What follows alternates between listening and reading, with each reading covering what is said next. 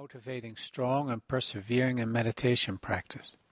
It's very true that in developing meditation, the slowest way is the fastest way. When we cultivate our meditation carefully without forcing, the results will always be clear.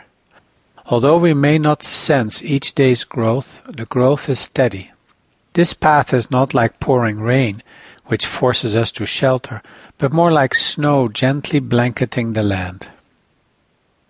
Make your meditation casual, open, not self-conscious or forced.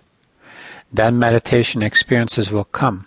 Experiences in themselves are not so valuable, but they can be a form of extension to the meditation. Certain experiences can touch the subtleties of the mind and help to clarify the nature of existence. Student, I have a very strong will and often use it to will myself to relax or to endure painful situations.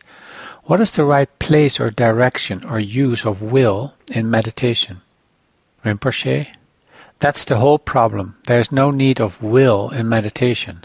The common idea of willing is to make an effort. Most people find it hard not to make an effort, not to do something in meditation. But will does not help. The mind is sensitive and cannot be forced. As soon as we try to force the mind, our meditation is disturbed. Then how do we try? Bring a lighter quality to your meditation. Then when pain or the ego image or anything else disturbs you, it will be much easier to transcend. When your meditation is heavy, willed quality, you may not be able to progress. Heaviness is wanting something a certain way. We want a specific condition, feeling, possession, identity, a little nest. We want to be in a certain place, and that wanting has a heaviness. It is limited, narrow, specific. It's bound by identity, so consequently the ego is also involved. Lightness is transparent like crystal. It has no particular place. It does not belong anywhere. Lightness is free like the sun. In meditation there is no awareness of subject and object. There can be no will, for there is no longer anyone to hold on to anything. There is no subjective orientation. The subject is transcended. All that is left is meditation, only experience. Try to develop that kind of attitude. Student, at that point is formal meditation necessary? When there's no subject and object, everything must be meditation.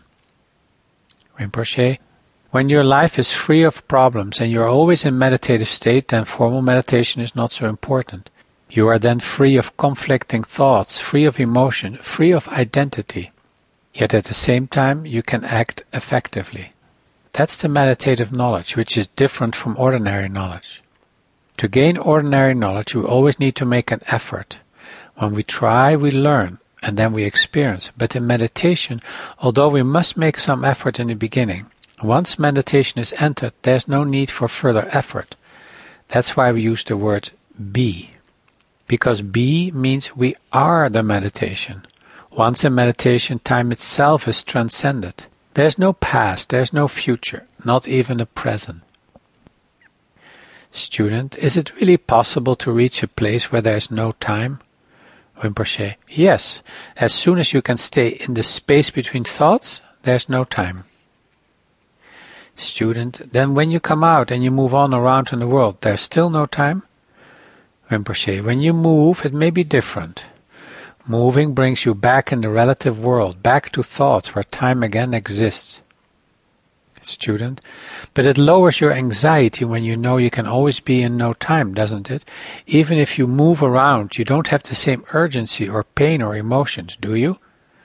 Rinpoche, sometimes you may have what's called a mystic experience. Then a special light may appear.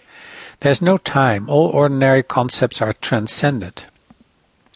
Student, I can see that happening for brief times in meditation, but I'm talking about in the living of life. Rinpoche, meditation is living lifetime. It's happening within this life. But you can expand that understanding. You can widen your experience and make less effort. Then it's possible to have the meditation experience any time.